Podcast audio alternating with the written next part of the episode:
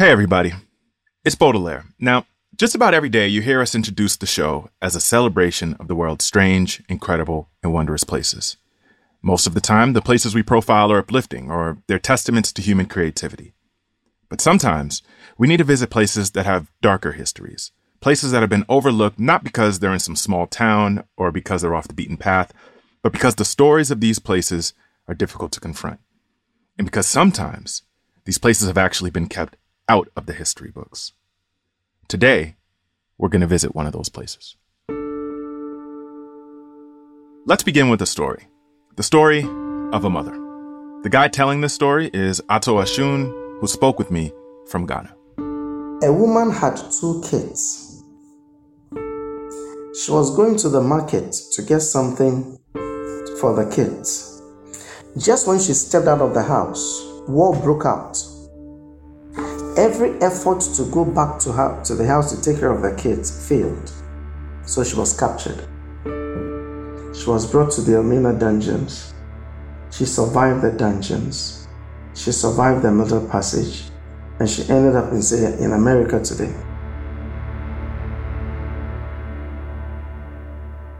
Now, that's not the story of any specific woman, but we know that this story happened repeatedly. Mothers kidnapped, torn away from their children. That happened. And it wasn't just mothers, it was fathers, grandparents. It's a real story. And the Elmina dungeons that Ato mentioned are a real place. They're part of Elmina Castle, a so called slave castle on the southern coast of Ghana. I've been to Elmina Castle. So many of you might have heard the episode Journey to Black Star Square I made about the first day of my visit to Ghana. If you haven't heard that episode, feel free to pause this and check it out. But I'll sum it up real quick. My trip was in February of 2020, just a couple months after the end of 2019, which was dubbed by the Ghanaian government as the Year of Return. This was to commemorate the 400 year anniversary of the arrival in 1619 of enslaved Africans to what is now the US. And here's the thing here in the US, the chapter in the history book about slavery usually starts with the slave ships taking the Middle Passage across the Atlantic. They talk about the auction block and the experiences of plantation life. But we don't ever learn about what happened before the slave ship set sail. We don't learn about the kidnapping and the imprisonment in the slave castles of West Africa. Today on Atlas Obscura, we're going to visit Elmina Castle, the oldest slave castle in all of West Africa, where at one time, 30,000 Africans a year passed through. The story of this place is difficult, but it's important. So stay with me. We'll go inside Elmina Castle after this.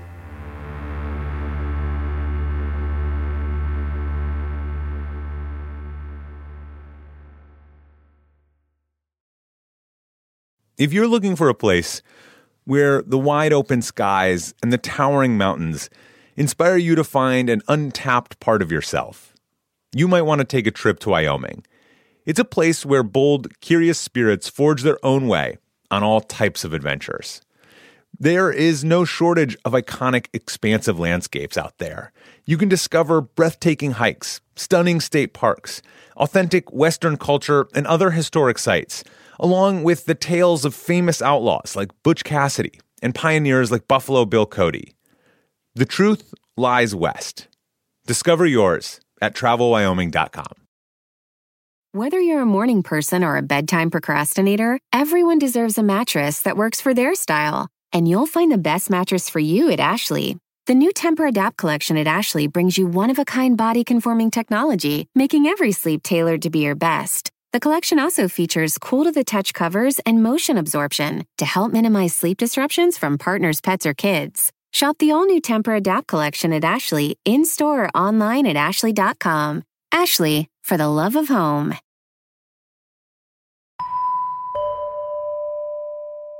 My name is Atu Atuishin, but but but you know, in Ghana, most people carry two names: what they call the Christian name and what they call the African name.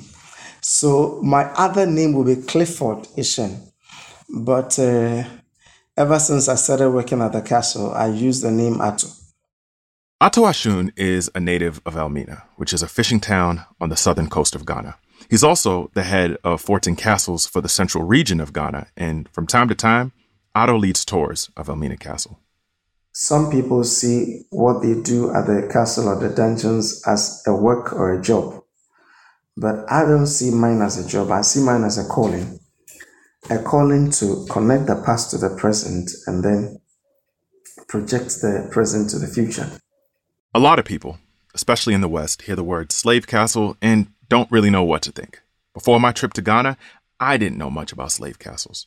Like most Americans, my knowledge of slavery was all about what happened after enslaved Africans made it to the Americas. But slave castles are basically fortresses in West Africa where captured Africans were kept in dungeons and, quote, prepped for their journey across the Atlantic. And the castle at Elmina is the first one. It was built by the Portuguese in 1482, which you'll note is over 130 years before 1619. The city's name actually comes from the Portuguese word for mine, as in El Mina. So when the Portuguese originally built this fortress, it was to store gold. But not long after, they pivoted its purpose to the budding and more lucrative slave trade. And once that happened, Africans from all over West Africa were kidnapped and brought to Elmina Castle. It wasn't only Ghanaians that came to the dungeons, but as far back Nigeria, Togo, Burkina Faso, Cote d'Ivoire, all these areas could have entered into the dungeons. All right, so one morning, my fiance Renee and I woke up real early at like 5 a.m. We were staying in Accra, the capital of Ghana, and Elmina is about a three or four hour drive. The sun was barely up, and we were tired, so we were pretty quiet for most of the drive. Plus, I think we were both thinking about what was to come. You know, we knew it was going to be a really serious trip, and we didn't know what to expect. When we finally pulled up, we were struck by how big Elmina Castle is. It's a giant white stone fortress sitting right by the sea. And in total, the land it's on equates to about two football fields. We parked our car and joined the tour group right outside of the castle. You know, usually right before a tour, you're excited for what you're about to see. But outside the castle, there was a somber feeling amongst all of us. To get into the castle, we had to cross a moat via an actual drawbridge. There was no water in the moat, so as we crossed, we looked down and we could see it was extremely deep. Once we walked in, we were in this huge courtyard with the sun beaming down on us. It was extremely hot that day, but we all just stood there and took in the scene. Eventually, our tour guide tells us the tour is going to begin, and we cross the courtyard, and our guide leads us through a stone doorway with no door into a smaller courtyard. On either side were two of the main dungeons one for the men and one for the women. They were separated on purpose. Their kidnappers saw this as a way to break any bonds and relationships. We all just stood there. We were just in awe that these were the actual spaces where our ancestors, the kidnapped Africans, were held before being shipped off to the Americas. After a moment, we walked into the female dungeon, and the first thing I noticed was just how small this room was. It felt packed with just our tour group of about 15 people. But then our guide tells us that this dungeon would hold about 250 women at a time. We were all speechless.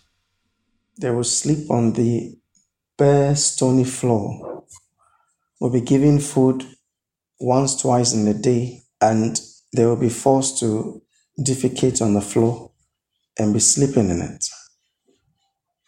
I mean, such such was a horrible condition in the dungeon. I tell people that if you think about the women, for example, you look at the they going through their menstrual periods and and in the midst of all that sleeping in it i mean it's something unimaginable. It's unimaginable. This next part of the tour was pretty difficult to hear. So i want to warn you all that we're about to reference sexual assault. For anyone who'd rather not hear this part skip ahead 60 seconds on the episode as we left the female dungeon, our tour guide pointed out that the courtyard was overlooked by the governor's room. Now, whenever the governor wanted, because of his position, there is a balcony overlooking the female's courtyard. So the governor stood over there and ordered the women out. From there, he just looked through and made his choice. They watched the lady at the center of the courtyard while all other women looked on. After the humiliation out there, she was taken up through what we call the private access to the governor's bedroom. Now, after the governor had used her, she was brought back to the dungeons. After the governor had used her, she was brought back to the dungeons. And remember, right across from the women's dungeon was the male dungeon. Husbands separated from wives, fathers from their daughters, and mothers from their sons. They were separate, but close enough so each group could hear and see the other's suffering, while feeling powerless to do anything about it. The male dungeon was about the same size as the female dungeon. As we walked through it, there was a stench, and our guide explained to us that this is the remnant smell of centuries of blood and feces. I couldn't believe that the smell had lasted hundreds of years. As we stood there in the dungeon, a woman in our group just started crying loudly. No one else cried, but it felt like she was crying on behalf of all of us. Is that something that happens often? Very, very often. Everybody cries. Yeah. White people cry. Ghanaians cry. Uh, African diaspora, of course, cry. I mean, everybody, everybody cries. Yeah. We left the dungeons and went back into the main courtyard. There, a guide led us to two much smaller dungeons.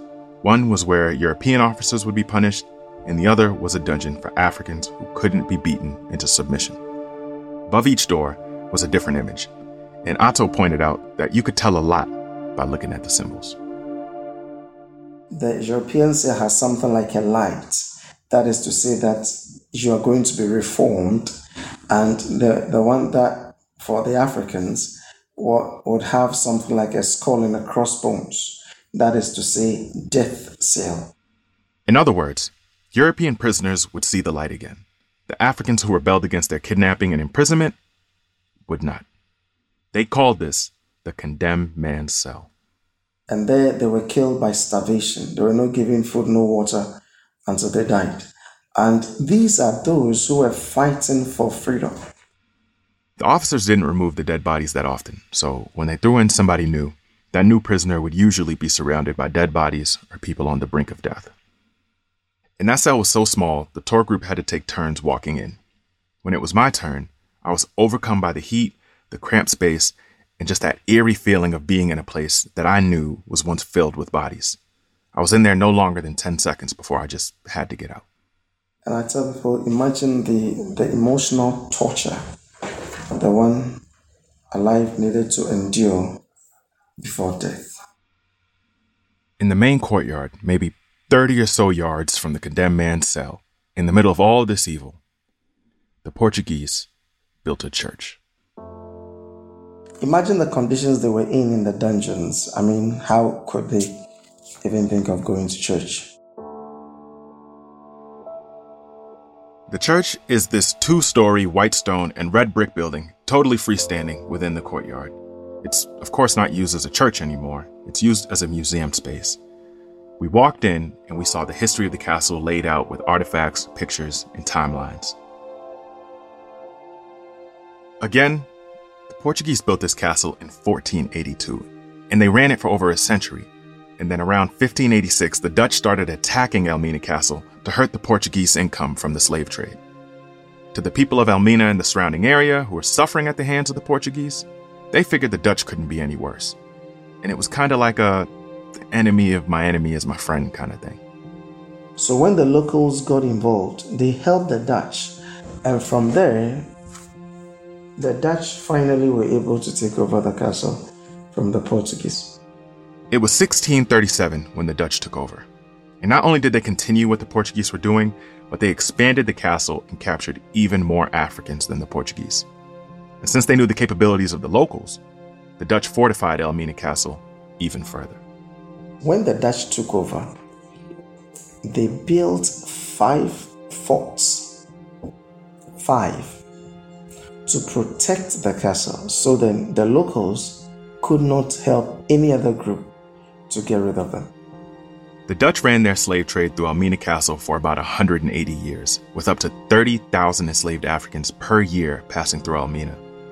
The Dutch abolished the slave trade in 1814, but they occupied Elmina Castle until 1872. At that point, they ceded the castle to the British, who had already abolished slavery but used Elmina as a prison and then a police training center. In 1957, Ghana gained its independence, and a few years later, Kwame Nkrumah, the country's first prime minister, declared the slave castles in Ghana as national monuments. His thinking was that this was part of Ghana's history, and though it was difficult to face, it was something that the country should never forget.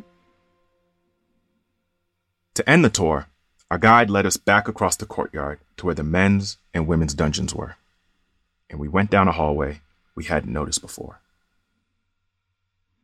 The kidnapped Africans usually spent one to three months in Elmina, and then they'd be led down this hallway. At this point, it'd be the first time the men and women were in arm's reach of one another, but they wouldn't be able to touch each other because they were chained at their wrists and ankles. At the end of this hallway was a room with a cutout in the wall facing the ocean. It was about five feet tall and a little short of two feet wide. Our guide explained to us that this was the door of no return. That is the point where the Africans were exiting, exiting the structure to go to the boat to be taken to the unknown lands all over the world. That mother you heard about at the beginning who was kidnapped, she'd pass through this door of no return, the point where she would touch the African continent for the last time. She would never see her children again. But Ato made a point of reminding me that this mother would have more kids after she arrived in America. Today, all those in Ghana, in, in Africa, are descendants of the kids she had before she was captured. And all those in America and in that sense, in the diaspora, are the kids she, descendants of the kids she had before she died. So then, whose ancestor went through the dungeon? Whose ancestor went through the dungeon? With that one question, Ato is speaking to a really important point. When we talk about slavery, we almost always talk about the lives of Africans as slaves here in America, and then we talk about their descendants born here in America. We don't ever think about the trauma for the family members who remained in Africa. And Ato was urging me, us, to remember that it's really one family. Africans are divided into two halves and until the two halves come to see themselves as one. Progress for the for the people of Africa will take a longer time.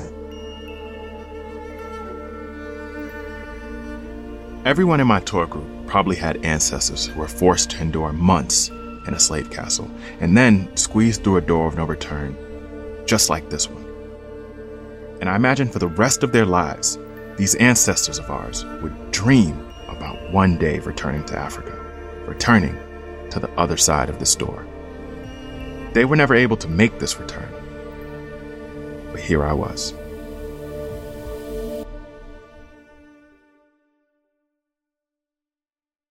I want to give a special thank you to Ato Ashun for sitting with me to discuss this difficult but important history.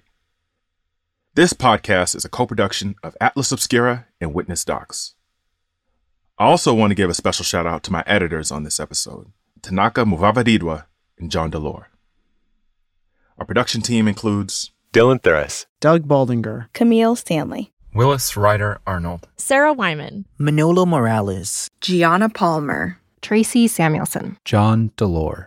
Our technical director is Casey Holford. This episode was sound designed by Chris Naka and mixed by Luce Fleming. If you want to learn more, be sure to visit atlasobscura.com. There's a link in our episode description. My name is Baudelaire. Witness Docs from Stitcher.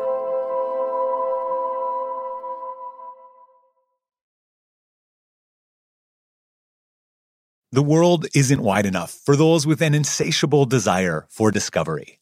The all new 2024 Lincoln Nautilus Hybrid SUV offers the power and freedom to explore further and deeper than ever before. Intuitive, smart features ensure that you're always connected to the road ahead. Inside, a thoughtfully designed cabin immerses you in a universe that is all your own. The larger than life panoramic display spans the entire width of the cabin. It's customizable and interactive. Drivers can even personalize their backgrounds with a series of nature inspired themes. This vehicle signals the arrival of an exciting new chapter for Lincoln. Discover more about the 2024 Lincoln Nautilus at Lincoln.com. The living room is where you make life's most beautiful memories. But your sofa shouldn't be the one remembering them. The new life resistant, high performance furniture collection from Ashley is designed to withstand all the spills, slip ups, and muddy paws that come with the best parts of life. Ashley high performance sofas and recliners are soft, on trend, and easy to clean. Shop the high performance furniture in store or online at Ashley.com. Ashley, for the love of home.